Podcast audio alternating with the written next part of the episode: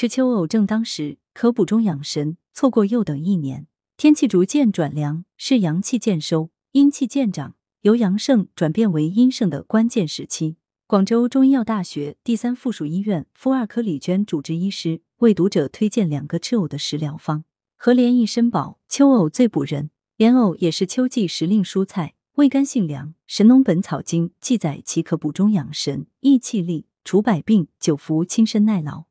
莲藕花生排骨汤做法：莲藕适量切断，花生适量，排骨焯水，将食材一起冷水下锅，待大火煮开后转文火，煲二个小时左右，加入少许盐即可饮用。凉拌莲藕做法：莲藕适量去皮洗净，切成薄片，冷水下锅。水开后煮一分钟，捞出后过凉水。